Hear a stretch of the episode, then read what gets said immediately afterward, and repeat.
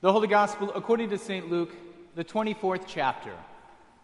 That very day, two of them were going to a village named Emmaus, about seven miles from Jerusalem. And they were talking with each other about these things that had happened.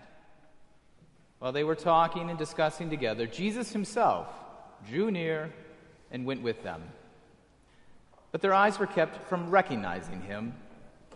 And he said to them, What is this conversation that you're holding with each other as you walk? And they stood still, looking sad. Then one of them, named Cleopas, answered him, Are you the only visitor to Jerusalem who does not know the things that have happened there in these days? And he said to them, What things? And they said to him, Concerning Jesus of Nazareth, a man who was a prophet mighty in deed and word before God and all the people, and how our chief priests and rulers delivered him up to be condemned to death and crucified him. But we had hoped that he was the one to redeem Israel. Yes, besides all this, it is now the third day since these things happened. Moreover, some women of our company amazed us. They were at the tomb early in the morning, and when they did not find his body, they came back saying that they had even seen a vision of angels who said that he was alive. Some of those who were with us went to the tomb and found it just as the women had said, but him they did not see. And he said to them, O foolish ones, and slow of heart to believe all that the prophets have spoken. Was it not necessary that the Christ should suffer these things and enter into his glory? And beginning with Moses and all the prophets, he interpreted to them in all the scriptures the things concerning himself. So they drew near to the village to which they were going. He acted as if he were going farther, but they urged him strongly, saying, Stay with us for it is toward evening, and the day is now far spent. So he went in to stay with them.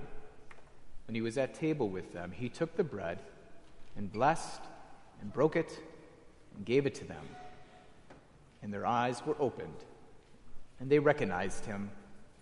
And he vanished from their sight. They said to each other, Did not our hearts burn within us while he talked to us on the road, while he opened to us the scriptures? And they rose that same hour and returned to Jerusalem. And they found the eleven and those who were with them gathered together, saying, The Lord has risen indeed and has appeared to Simon. Then they told what had happened on the road and how he was known to them in the breaking of the bread. This is the gospel of the Lord. In the name of Jesus, amen. amen. Good morning. My name is Pastor Matt Popovits. I come to you from Our Savior New York in New York City. And I want to thank you for welcoming me into the St. John family this weekend. It's been an honor and a joy to be with you and to worship Jesus with you. Uh, I'm a pastor, that's obvious, uh, but I have other vocations. I'm a husband to Lisa, my high school sweetheart. I'm the father to Ava and to Jack Matthew, one of the things I've noticed over the years is that sometimes my task as a parent and a pastor overlap. Uh, for example, every so often, my job as a parent and as a pastor is not to simply give the answer. Sometimes my job is to play dumb. Like when my daughter asks me, Dad, where's my shoes? Now, I know exactly where her shoes are. She left them in the living room where she's not supposed to leave them, so her little brother kicked them underneath the couch. But I'm not going to tell her that. I need her to learn some things. I'm trying to teach her how to take care of her things. So my response to her is this I don't know, sweetie. Play dumb. Where did you see them last? The same is true as a pastor. Uh, for example, if I were a pastor in the Chicagoland area and one of my parishioners were to ask me, Pastor, is it a sin to bet on the Bears to win the Super Bowl? Now, I know the answer to this is yes, and it's not a sin because betting is necessarily bad, it's a sin because it's the Bears. but I don't say that to them. I would need them to learn that on their own, to discover some things. And so I would respond with the right pastoral Lutheran response, which is, gee, why do you want to know? I would play dumb. That's actually what we see happening in today's gospel reading. Jesus on the road to Emmaus is playing dumb with the disciples. He's resurrected, he's glorified, he appears on the road to Emmaus, and he discovers that they are talking about his death and his resurrection. And he could have, in that moment, just made himself known. He could have said, Here I am, I told you I was going to rise from the dead, and I totally did it. Never doubt me. Which is absolutely what I would have done if I were Jesus. But instead, Jesus plays dumb. He asks them, What are you talking about? And so they explain to Jesus all about Jesus.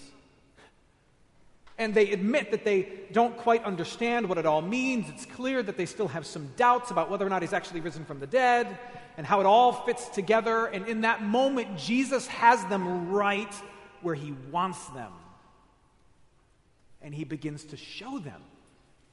Again, all while he's still hidden from them, they don't really know who he is he starts to talk with them and proves the divinity of Christ, the necessity of his death, the point of his resurrection while he's walking with them. And he does this by walking them through the scriptures. They're walking on the road to Emmaus, but Jesus is walking them through the scriptures and pointing out how it all points to Christ.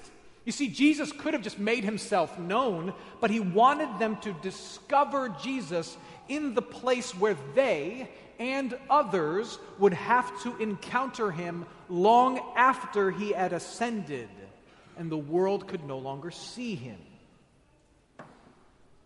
And where is that place? Where can Christ, where can God be encountered and found without question?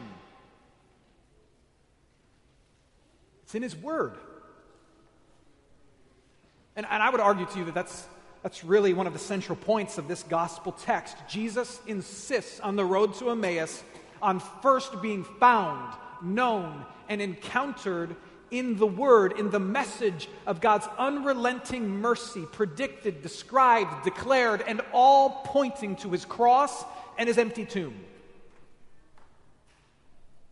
You see, you and I, we have this unrelenting itch to find God, to hear God, to to feel or encounter God in other things. We want to search for that same feeling of burning in our chest that the disciples describe. You know, that feeling you sometimes get, it's, it's palpable and it's powerful, where something inside of you says, I'm experiencing the divine.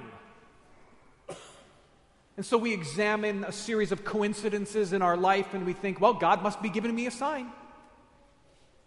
Or we latch on to the affirmation of a colleague as something more than a compliment, and we see it as evidence of our worth and our worthiness as a human being. Well, they patted me on the back, so God must be pleased with me too.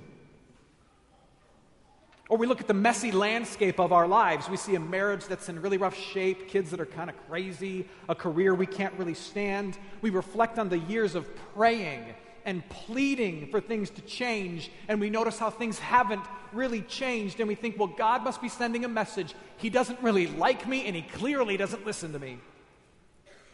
Or we hold tight to our political positions.